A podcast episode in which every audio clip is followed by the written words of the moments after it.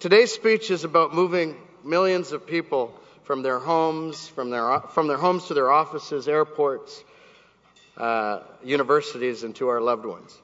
It's about, it's about managing urban sprawl and optimizing land at appropriate densities. It's also about empowering people to live and work in communities without depending on unreasonable times traveling to do so. It's about tackling gridlock and investing in public infrastructure. Today's speech is about the environment and our quality of life as much as it is about the economy. To introduce our guest speaker today, please welcome Mr. Doug Turnbull, Vice Chairman of the TD Bank. Thank you. Thank you very much. Uh, I've always wanted to welcome Rob Prichard to, uh, to the podium, so today gives me great pleasure to do that. Many of you know Rob from his exceptional work in this city and across Canada. Rob's a pretty unique guy. His long and industrious, uh, illustrious career includes the world of business, government, and academia, and in every case, he's operated at the very highest level of performance. Rob earned an honors degree in economics at Swarthmore College, his MBA at the University of Chicago, and law degrees at U of T and Yale. He was a distinguished law professor and then became the youngest dean ever at Osgoode Law School.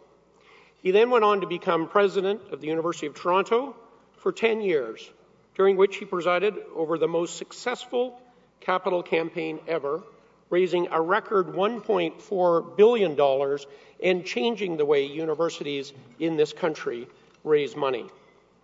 After his term at U of T, Rob became president and CEO of Torstar. He was on the board of directors of Four Seasons and advised on its going private transaction. He is on the board of Onex, George Weston Limited, Penguin Canada, and the Toronto Community Foundation.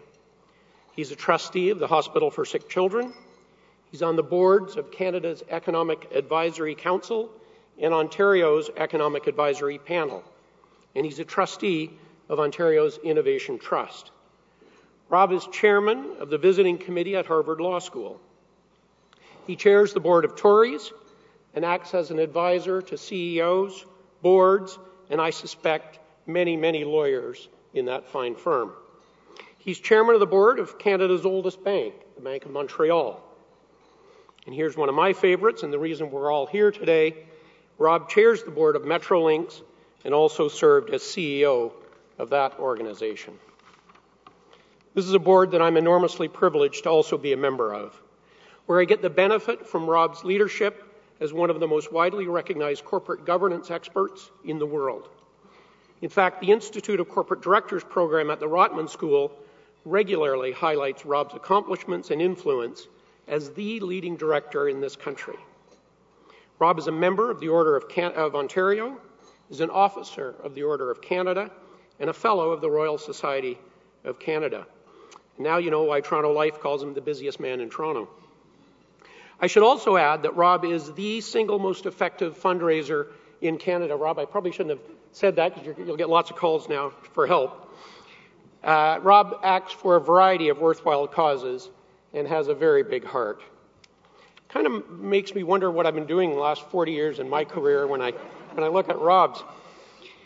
Uh, I can't do justice to all of Rob's accomplishments in these few brief comments. What I can say is that there's no better contributor to civic and corporate life in this country than Rob Prichard, and I'm enormously proud to call him a friend. Please join me in welcoming him to the podium.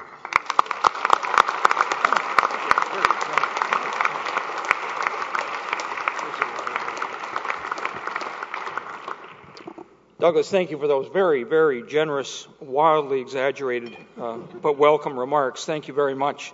I want to thank Noble you and the Empire Club for having me. This is not the first time I've spoken at the Empire Club. I consider it a highly honorable uh, platform, and I'm grateful for it because there's some things I'd like to say. Um, at the same time, at the risk of uh, singling out one among many friends, I do want to say it's so appropriate to have uh, David Peterson uh, sitting at the head table because it was David uh, who first got me involved um, a, a, long time ago uh, in provincial uh, public policy and provincial um, uh, politics, and I'm grateful to him for that and for the example uh, he set. Greater Toronto is a terrific success story. Our city and our region are booming. We're growing and we're thriving, and we're the envy of cities almost everywhere. Toronto's become a magnet for people from across Canada and from around the world. Greater Toronto is already the fifth largest urban agglomeration in North America, behind only Mexico City, New York, Los Angeles, and Chicago. We're adding about 100,000 people a year as one of the fastest growing regions in the Western world. In 20 years, we will have added the equivalent of the entire city of Montreal to our population Montreal being Canada's second largest city. We're also one of the most diverse, wealthiest, healthiest, safest, and most tolerant societies the world has ever seen. Toronto is regularly ranked as one of the world's most livable cities, fourth in the Economist 2013 rankings. This success of Toronto must be the starting point for any discussion of transit and transportation. Our challenge is a direct consequence of our success. Put differently, we have a high class problem. Our success as a city region has outstripped our infrastructure to accommodate our growth. What was adequate in the 1960s and 70s and even 80s is not adequate for Greater Toronto in the 21st century. We're playing catch up. We have a lot to do. If we fix it, we can keep growing and become even stronger. If we fail to fix it, our future will be constrained and we'll have missed a great opportunity. Congestion, not growth, will become our dominant symbol. It falls to Metrolinx to lead fixing, fixing all of this, to ensure that Greater Toronto has transit and transportation infrastructure worthy of the great urban region we have become, to transform the way people move within the region and to enhance both the quality of life and economic prosperity of the region. And what a privilege it is to have uh, this assignment.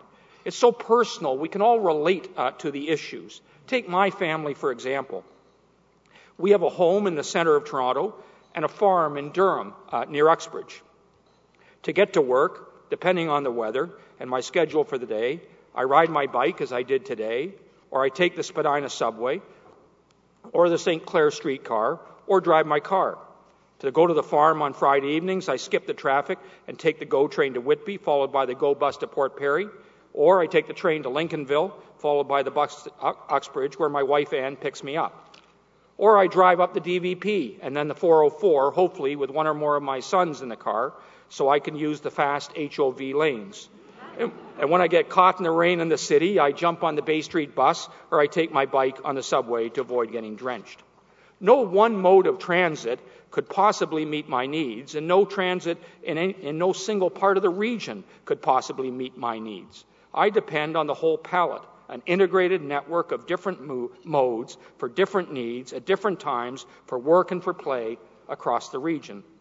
And I have this in common with every other resident in the region. We need to get around easily, quickly, and reliably. It makes all the difference. We all know how frustrating it is when caught in traffic or on a train or a subway that isn't moving. Good mobility makes our lives better. It's as simple as that and the same is true for the movement of goods. We're not alone in needing to close the gap between the city's needs and its current reality. Most fast growing reg- urban regions experience a lag between their needs and the infrastructure, with rising congestion the result. Indeed, if we go back in the history of Toronto, that was the case here. As we came of age in the early 20th century and began to grow, it became clear that strengthened public transit would be essential to our continued growth. But the original proposal for a Yonge Street subway was rejected by the people in a referendum in 1912, deferring the project for over 30 years. It was only in the development boom that followed the Second World War in Toronto that the project regained traction and was finally approved by referendum in 1946. We now take our subway for granted, but it was a long time coming. In the United Kingdom, London presents much the same story. London is now properly celebrated for its transportation governance with Transport for London and its current massive Crossrail project. But it's worth remembering that Transport for London was created only in, 20, in, in the year 2000 born of heavy congestion as London boomed. And the Crossrail project, which was first imagined in the 19th century, was, was revived in the 20th century. It was named in 1974 and only broke ground in 2009. It's a great success now, but it took time, sustained effort, and major investments to make it so. And we'll need the same here in Toronto. Transit projects are inherently difficult. They're expensive. They're measured not in millions of dollars, but in billions of dollars. They typically require financial support from multiple levels of government. They're technically and environmentally demanding, and they take years to plan and to build. This, the planning cycle usually extends well beyond the life of any one government. Elections intervene, and new governments can mean new plans. Transit projects affect citizens directly, where they live and where they work. And as a result, they're intuitively understood by citizens and evoke a high level of welcome citizen engagement and interest. Everyone I meet on the subway, in the boardroom, or at the dinner table has an opinion, often strongly held, about what needs to be done about transit. Polling in Toronto today reflects intense citizen engagement with transit issues. They usually rank first among voter concerns, but these same voters are often divided on the right way forward. There are honest differences of opinion among good people disagreeing on the best solutions. The Scarborough LRT versus Scarborough subway debate is an excellent example of this phenomenon. Competing views, not always well grounded in evidence and analysis, but strongly held and nearly equally divided. Not surprisingly, our politics reflect this same phenomenon. Excellent planning and analysis based on evidence are essential to resolving these issues. They should be given every opportunity to prevail, but they alone are not enough. In the end, the choices must be shaped and secured by a strong public and political consensus that we are on the right track. And it's in this context that we at Metrolinx do our work. Metrolinx is an organization of transportation professionals, experts who have made their careers in getting people and goods to where they need to be. They deal in analysis and evidence, benefits and costs, alternative technologies and capacities, innovation, network effects, and the like. At Metrolinx, we're measured by the quality and clarity of our work. We are not partisan. We're not elected. We serve. And we serve best by giving the best advice we can and implementing our plans as effectively and as efficiently as possible. We're not the ultimate decision makers. That is the responsibility of the governments we serve. But the better our analysis and advice, the more persuasive we will be in making sure the right choices are made. This month at Metrolinx, we celebrate our fifth anniversary of the new Metrolinx. And today I want to report to you on the progress to date and set out the path ahead. We have made major progress and we're poised for much more. We have had our some disappointments, but they pale relative to our successes. We have tangible achievements and positive momentum, and I'm absolutely confident that the future of transit in the GTHA will be better than the past. The original Metrolinx was created by the province of Ontario in 2006, led by Rob MacIsaac and Michael Fenn, and guided by a board made up principally of mayors and chairs from the Greater Toronto and Hamilton area, Metrolinx was charged with developing a regional transportation plan responsive to the growing region's needs. In 2008, with a unanimous vote of its board, Metrolinx produced The Big Move, a bold 25 year, $50 billion plan to transform our transit infrastructure. It was good work. The plan won the Canadian Institute of Planners Award of Excellence. The province embraced the plan and made a multi billion dollar commitment to it of almost $11 billion, the largest single financial commitment into transit in the history of Canada. To implement the big move, in early 2009, just five years ago, the province merged the original Metrolinx with GO Transit and reconstituted the board of directors of Metrolinx, replacing elected officials with a lay board under the continued leadership of Rob MacIsaac. I had the very good fortune to be appointed as the first president and CEO of the new Metrolinx, tasked with helping to assemble the board and recruit a permanent CEO to lead the organization. On both counts, we did really well. We are fortunate to attract an outstanding board of directors, which is every bit as strong and as committed as the boards of our leading public institutions and corporations in Canada. Then Bruce McCuaig, previously Deputy Minister of Transportation, agreed to join us as our president. He's doing an absolutely outstanding job recruiting and leading a very strong staff of transportation and planning professionals totally dedicated to our mission. It's a privilege to work with all of them. They are absolutely terrific people. We took as our vision working together to transform the way the region moves, and we made it our mission to champion and deliver mobility solutions for the Greater Toronto and Hamilton area. And then we got down to work. We were given a five-fold mandate. First, improve and grow, and grow GO Transit as the backbone of regional transit. Second, build new infrastructure both for GO Transit and with our partner transit agencies, starting with the first funded projects under the Big Move. Third, develop Presto as an electronic fare card for all transit systems in the region as an essential foundation for seamless fare integration across the region. Fourth, prioritize the next wave of projects, keep implementing the big move, and do a full review of the big move by 2016 to ensure we're still on the right track. And fifth, make recommendations for sustained funding of the big move. We've made important progress on all elements, all five elements of this mandate. Let me start with Go Transit. I'm so proud of what the Go team has achieved. Created in 1967, Go Transit now delivers over 65 million rides a year and is one of the most successful urban rail systems in the world. We, we, ha- we have service where service quality was once unreliable, it's now exemplary.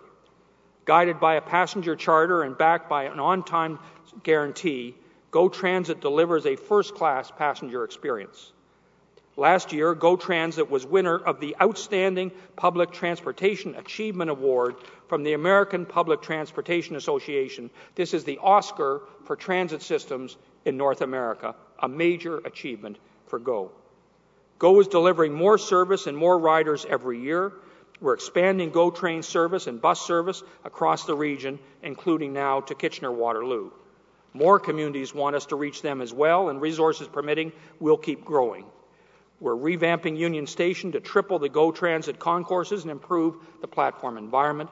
On our seven corridors, we have over 100 projects underway to increase capacity. And this past summer, we launched 30 minute, all day, two way service on the Lakeshore corridors, the largest expansion in the history of GO. We're receiving rave reviews for this new service level and have grown off peak ridership by 30%. GO is critical to relieving and reducing congestion in the GTHA. Our congestion challenge is not an issue limited to the city core in Toronto, rather, it can be found across the region on the QEW, the DVP, the 401, and other highways. We need regional solutions to regional congestion, and GO is an extraordinary asset on which we can build. And now that it's firing on all cylinders, we can, we can and will do much more. Our second mandate was to get going with new transit projects, and we have. The biggest complaint I hear about Metrolinx is nothing's happening. That's dead wrong. We have over 200 projects planned and underway as part of the first wave of fully funded projects under the big move. Let me cite some highlights. First, the, the, we're building the Eglinton Crosstown LRT, which will run from Weston Road to the west to Kennedy in the east, with an 11 kilometer tunnel in the middle where the street is narrow and the traffic is heaviest.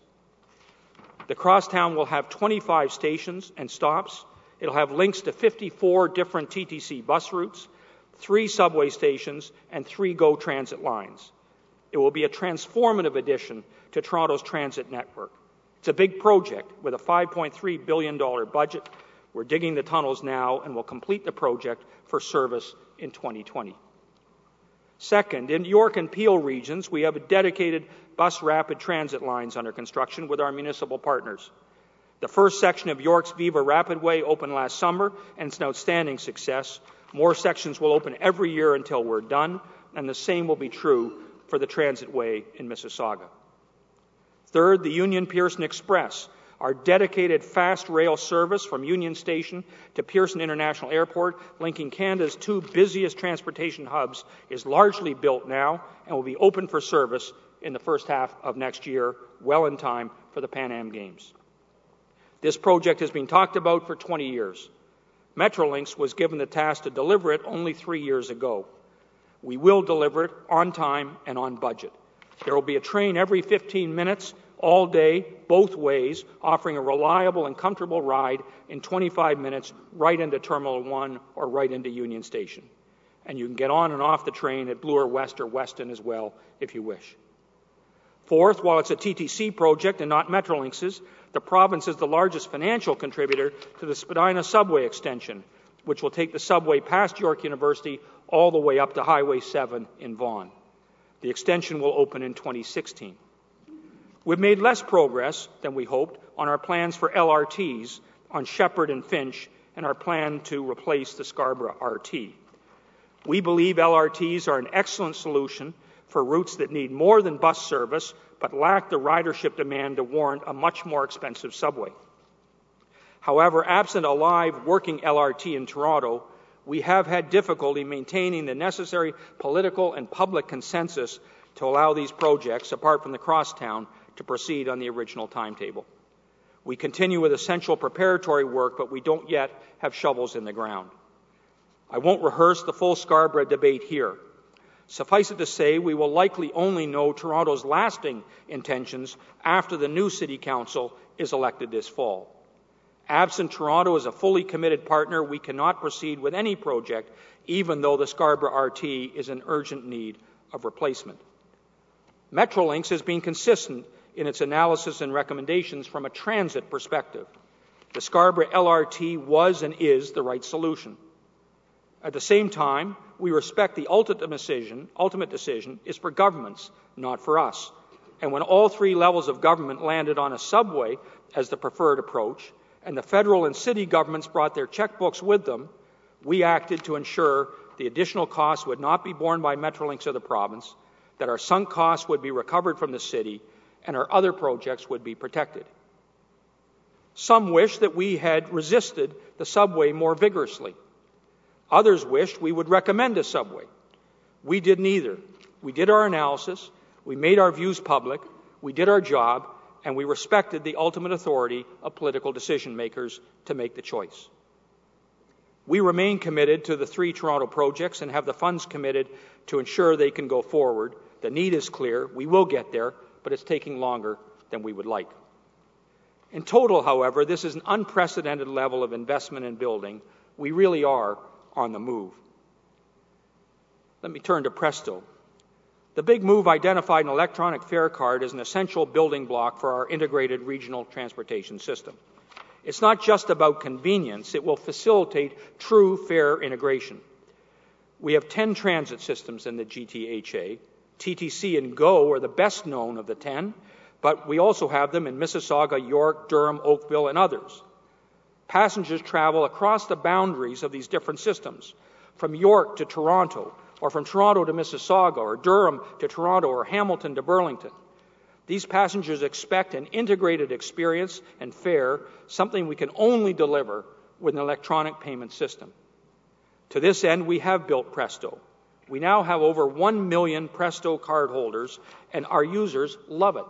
It makes their travel easier and better. It elevates their experience, bringing it into the 21st century.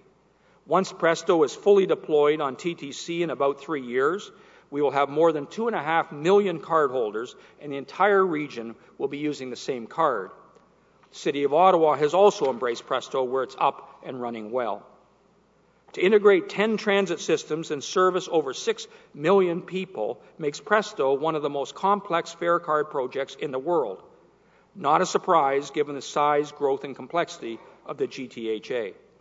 With Presto, we're ahead of New York, we're ahead of Los Angeles, we're ahead of Chicago, and we're closing the gap on the acknowledged world leaders like London and Hong Kong. Recently, Washington, D.C., following a competitive process, chose Presto technology for its transit system as it tries to catch up. Some say we should have chosen an off the shelf product instead of building Presto. But there wasn't one, and there isn't one, that could meet the complex needs of our region. Some systems might meet the needs of a single transit agency, but none could meet the integrated needs of our 10 transit agencies. Other, others argue that Presto has cost too much.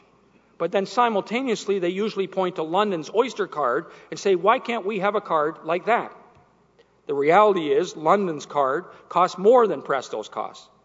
Adjusted for the size and complexity of our region, the cost of Presto, while certainly substantial, is very much in line. We're confident that once we have Presto fully implemented, the case for true fare integration across the region will become irresistible. We will have the electronic fare card to make it possible, and the improvement in regional transit system will be palpable. Planning and prioritizing the next wave of projects to implement and, keep the, and keeping the big move up to date is the fourth dimension of our mandate. We are the custodians of the big move, and we must constantly give life to it, not just by building projects, but by updating the plan based on the best evidence available. We need to ensure that the plan we inherited remains the right plan with the right priorities for tomorrow. The big move is a living document, a clear guide to all we do, but open to change to new evidence and needs that emerge. Our planning responsibilities are unique. We are the only regional authority. That's not to detract from the importance of each of the 31 municipalities that constitute the GTHA or the work of the other nine transit agencies that are our partners within the GTHA. But it is to recognize that none of those cities and none of those agencies have the same uh, focus as we do on the region as a whole and all the ways in which the many parts of the region come together and interact. Greater Toronto has no single government spanning the region short of the provincial government itself. Contrast that with London, where the Greater London Authority spans over the 32 boroughs that constitute London, creating a government squarely focused on the needs of the entire region and not just the individual boroughs. The Greater London Authority includes Transport for London, the London wide super agency charged with all forms of transit and transportation planning. Ontario has not chosen this path for Greater Toronto, preferring the autonomy and local control inherent in our approach. We do in Ontario have a regional growth plan, but there's no regional institution concerned with land use or growth, nor for water and wastewater infrastructure, or for economic development, waste management, or any other policy area. Metrolinx is the only regional institutional mechanism to support the single economic region of the GTHA. This underlines the centrality of our work and doubles the importance of our planning role, given transit and transportation infrastructure must both shape and serve the region. To do our work well, we must work with all the municipalities in the region, all 31 of them. It's through this work that we gain local insight and input and learn about the priorities of the elected officials and public servants in each municipality. But in the end, we must always ask what will serve the region best. Our distinctive regional role and perspective is well illustrated by the current discussion about the relief line in Toronto. Within the City of Toronto, most of the focus has been on a proposed new subway line to run from an eastern point on the Bloor subway southwest to downtown Toronto, providing relief for the Yonge Street subway and potentially permitting its subsequent extension north to Richmond Hill. Our good friend and partner, Andy Byford of the TTC, who is here today, and many others, including most mayoralty candidates, have identified this subway as a top priority for Toronto. Metrolinx brings a complementary but different perspective to the issue, seeing the Yonge corridor crowding as a regional issue needing a regional solution, providing relief not just to the Yonge Street subway, but to the need to move more people in and out of downtown from the north and northeast of the GTHA. As a result, we're doing our study of the issue in full partnership with the TTC, the City of Toronto, and York Region. Our broader regional lens looks at how a number of solutions may help, including more fully utilizing the GO corridors through that part of the region and relying on fare integration to remove price disincentives arising from different TTC and GO fare policies. Working together with the TTC, we'll get to a good, multifaceted solution that'll serve the city and the region well. This joint regionally focused effort is the value added that Metrolinx brings to the planning table, transcending the perspective of any one municipality or transit provider and focusing on the region as a whole.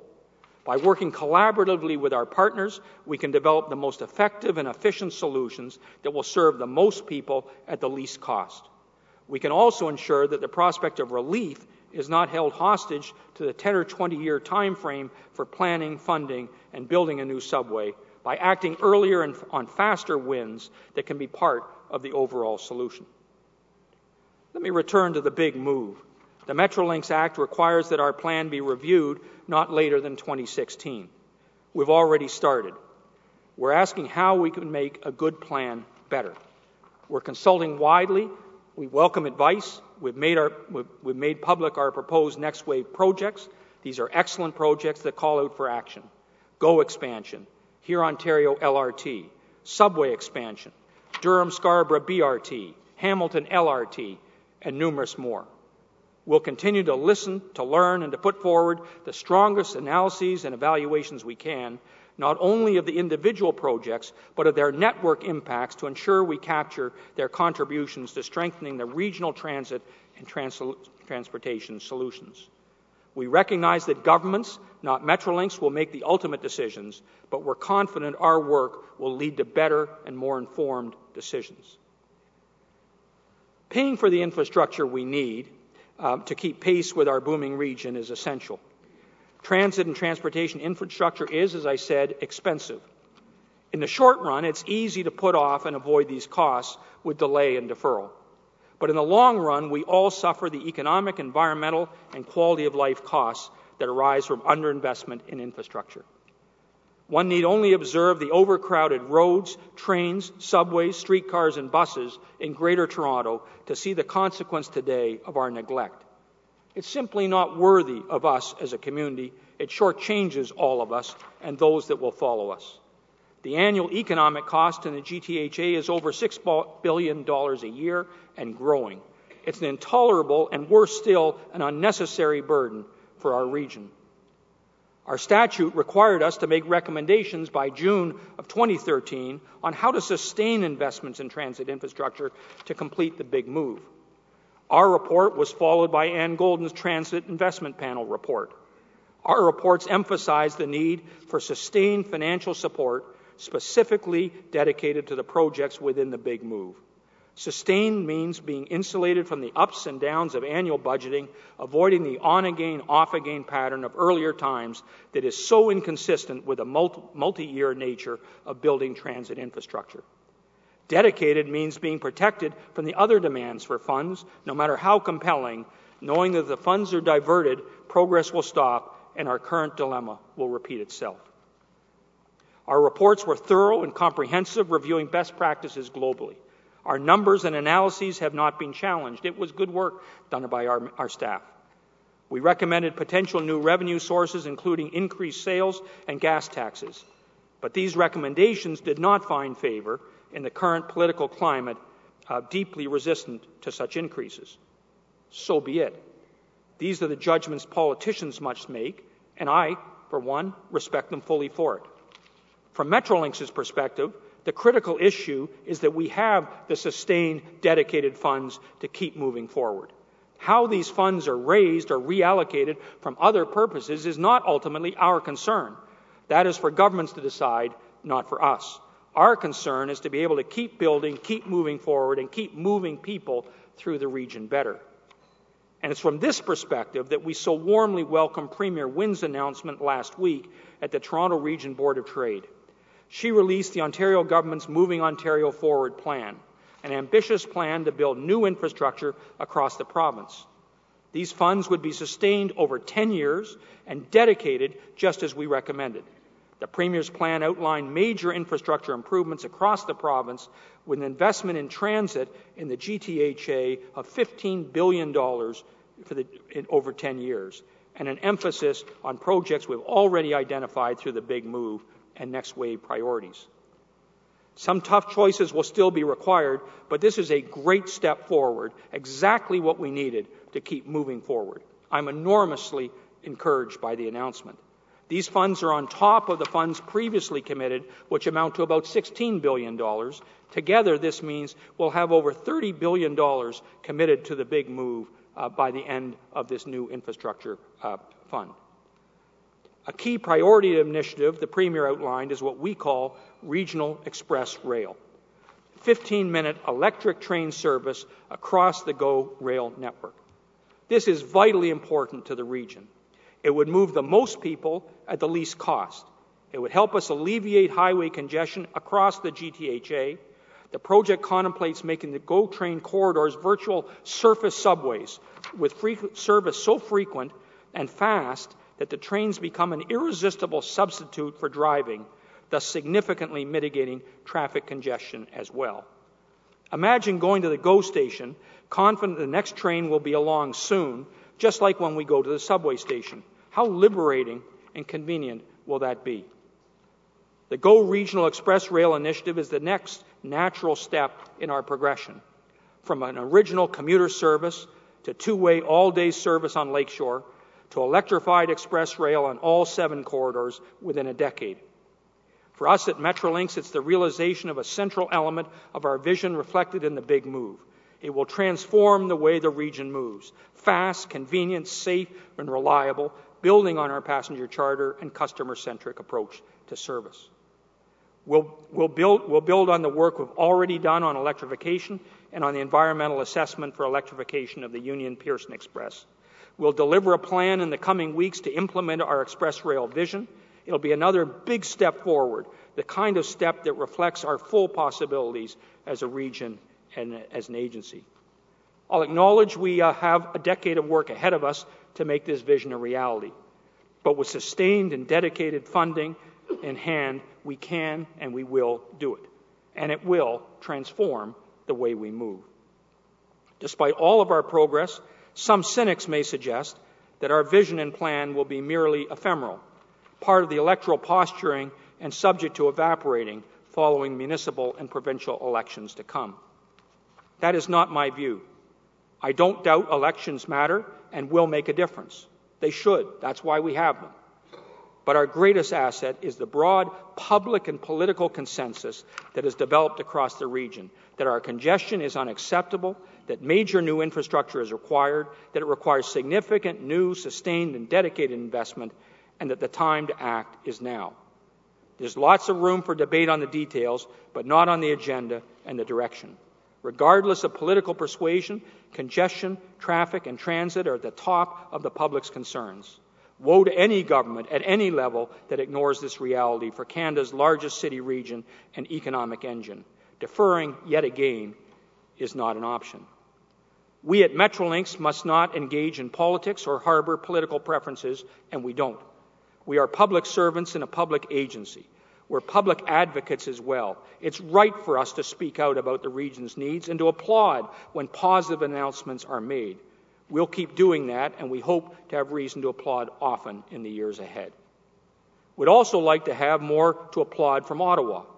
We have received important support from Ottawa for Union Station, for parking garages for GO and the Sheppard LRT, among other projects. But we need more. We need sustained, systematic, and dedicated support for urban transit in Canada's major cities. There's no investment Ottawa could make that would do more to increase productivity and enhance economic growth than to reduce congestion and improve the movement of people and goods in our most important urban areas. It is good economics, it's good policy, and it should be good politics. The province and the city cannot bear this load alone. The infrastructure deficit is simply too great. We need an active and committed partner in Ottawa. The late and now much missed Jim Flaherty understood this well. Jim regularly rode the GO trains from Whitby, and he knew what a difference they made to his community. He invested in GO and Union Station and made a real difference with those investments. And I hope Ottawa will build on that legacy. It could make a powerful difference to our prospects and our pace of work. Let me finish with a comment on governance. A persistent question I get is why don't we have elected politicians on the board of Metrolinx to ensure public accountability and responsiveness to the 31 municipalities that constitute the GTHA? Given the importance of these issues, don't we need politicians governing the agency and making the calls? The short answer is that our statute prohibits it. No elected official or government employee from any level of government can serve on the board. All members of the board must be lay citizens. This was a deliberate choice made by the province in 2009 when the new Metrolinx was created. Personally, I think it was the right choice. In my view, we don't need more politics in transit planning and implementation. We are politically accountable to the province, appointed by order in council and reporting to the Minister of Transportation. We have an important partnership and working relationship with the province. We also work with all the municipalities within the region. We accept without qualification that these governments make the final decisions and that these are ultimately political choices that are made. Would it be better if some municipalities were represented on our board by elected officials from the municipalities? It could not be all of them, given there would be 31 municipalities vying for seats on the board. A representative of any one municipality would be inherently conflicted, balancing her duty to her municipality with her duty to our regional mandate, bound never to favor her municipality over the interests of others. It would be a difficult assignment for sure, and even more difficult to enjoy the full confidence of those municipalities not represented. In my view, it is better to clearly delineate and distinguish our role as public servants from the ultimate decision making authority of our municipal and provincial political masters. Let us focus with our staff on planning, analysis, evidence, operations, and implementation. Let politicians make the ultimate decisions which they're uniquely mandated and skilled to do. That said, we have recommended a change in our board, not to add elected officials, but to draw closer ties with our municipal partners. We've recommended that our board be increased from 15 members to 18, and that six of those directors be appointed by the province on the nomination of the municipalities uh, that make up the GTA, GTHA, one from each of the six regions Toronto, York, Durham, Hamilton, Peel, and Halton. We believe these nominees would underline our regional mandate while bringing a deep knowledge of parts of the region from which they would be drawn, making our strong governance even better. Many have advice on how we can do better. Indeed, I don't know many people who don't have advice on how we can do better. We welcome that advice, we seek out that advice. But the one argument I never hear now from serious commentators is that we don't need Metrolinx, an agency with a comprehensive regional mandate to improve how people move and to reduce congestion in the region. No one could seriously imagine the GTHA today without Metrolinx and without the big move. We need a strong and effective Metrolinx helping drive the region forward. We are making progress. We have great momentum. We have an amazingly good staff and board. We're excited about what lies ahead, and we have the public championing our cause at every turn. We, we feel privileged to be able to serve and confident that an even more successful GTHA lies ahead. Thank you very much for your attention.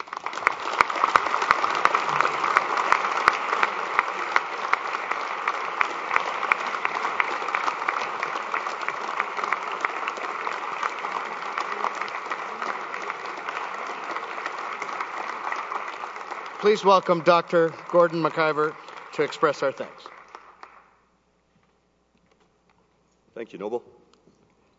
Mr. Prichard, members of the Empire Club, ladies and gentlemen, transit has always been uh, probably one of the more popular topics ever discussed over the decades at the Empire Club of Canada. Looking through the club's archives, which read like a historical chronicle of our city, our province, and indeed our country, one cannot help but notice the important transportation infrastructure has, how important it's always been to our growth and prosperity. In fact, the makeup of our board of directors is also a good indicator of the importance we attach to this topic, with board members such as Bruce McCuaig, your colleague, Mr. Prichard, or Jeff Wilson of the Toronto Port Authority. The challenges, challenges, confronting our city and region as they continue to grow and prosper have thus been the core of many a speech at the Empire Club. When Allan Lamport, a member of the Toronto Transit Commission, and architect John C. Parkin spoke to the club in January of 1959, they gave a memorable speech entitled Planning for Transportation in the Metropolitan Community. They had become linked in the city's history as Mr. Parkin was the architect of what was still being called the New Malton Airport, while Mr. Lamport was on the originating committee that built this transportation hub. Amazingly, back in 1959, which is uh, 55 years ago, They spoke of the choking suffocation of our great cities, such as Toronto.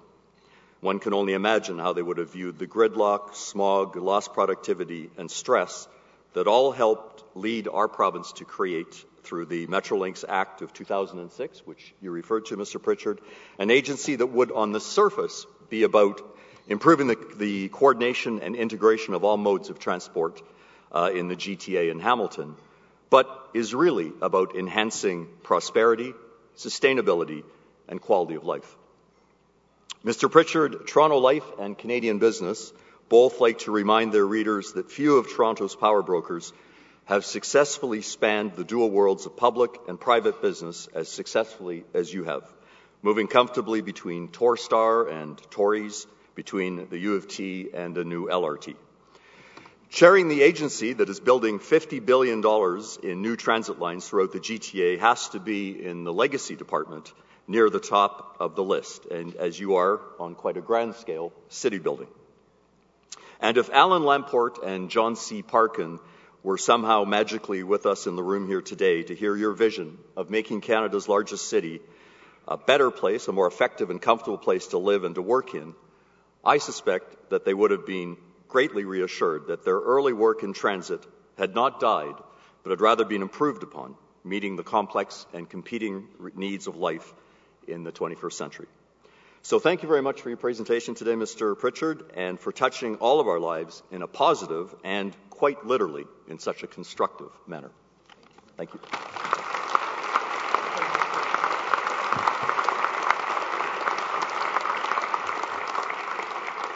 And as a token of our appreciation, Mr. Prichard, on behalf of the club and uh, the members of our board, we'd like to present you with this book. It's Who Said That? Notes, quotes, and anecdotes of 100 years of Empire Club speeches. I believe that you're in there and David Peterson's in, in there four times, so enjoy the read. Um, at your desk, at your uh, tables, you'll see that we have a list of upcoming events um, uh, starting with this Monday. For the first time in club in the club's history, we have two uh, events on the same day. We have the Honourable Kathleen Wynne, Premier of Ontario, on uh, April 28th at the Western Westin Harbour Castle Hotel. I believe there's still 10 tables available, so if you're interested, please uh, do come and join that. Uh, but on the same day, uh, in this room, we have Dr. Jeff Taylor, Chief Scientist of Poet Technologies, an incredible company that is going to be talking about the future of computing, and I think Mr. Imantosh is here, and I, he has something to do with that company, so he'd be pleased to see you here too. Uh, thank you uh, to TD for sponsoring our, uh, our lunch today. Uh, without uh, your support, we're unable to host these uh, lunches. I'd like to thank the National Post for being our print media sponsor, to Van Valkenburg for being our AV sponsor. This meeting will be carried, as all of our meetings are, on Rogers TV, and we are grateful for your ongoing support. We're on Twitter, we're on Facebook, uh, and we have a uh, website which is empireclub.org where all of our membership information is available. Thank you all for coming. This meeting of the Empire Club of Canada is now adjourned.